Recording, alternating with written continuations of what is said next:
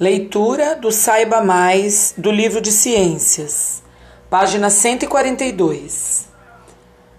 A medição do tempo. O tempo está sempre passando. A gente percebe isso quando ao fim de um dia chega a noite. Depois vem outro dia e outra noite, e assim por diante.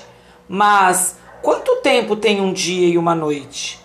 Para saber quanto tempo dura alguma coisa, é preciso medir o tempo. Para isso, os povos antigos construíam instrumentos que marcavam a passagem do tempo.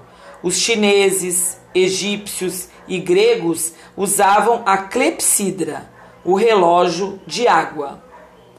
Temos nesta página uma imagem de uma clepsidra moderna as horas são marcadas do lado esquerdo e os minutos do lado direito. Página 143. Da clepsidra ao relógio digital.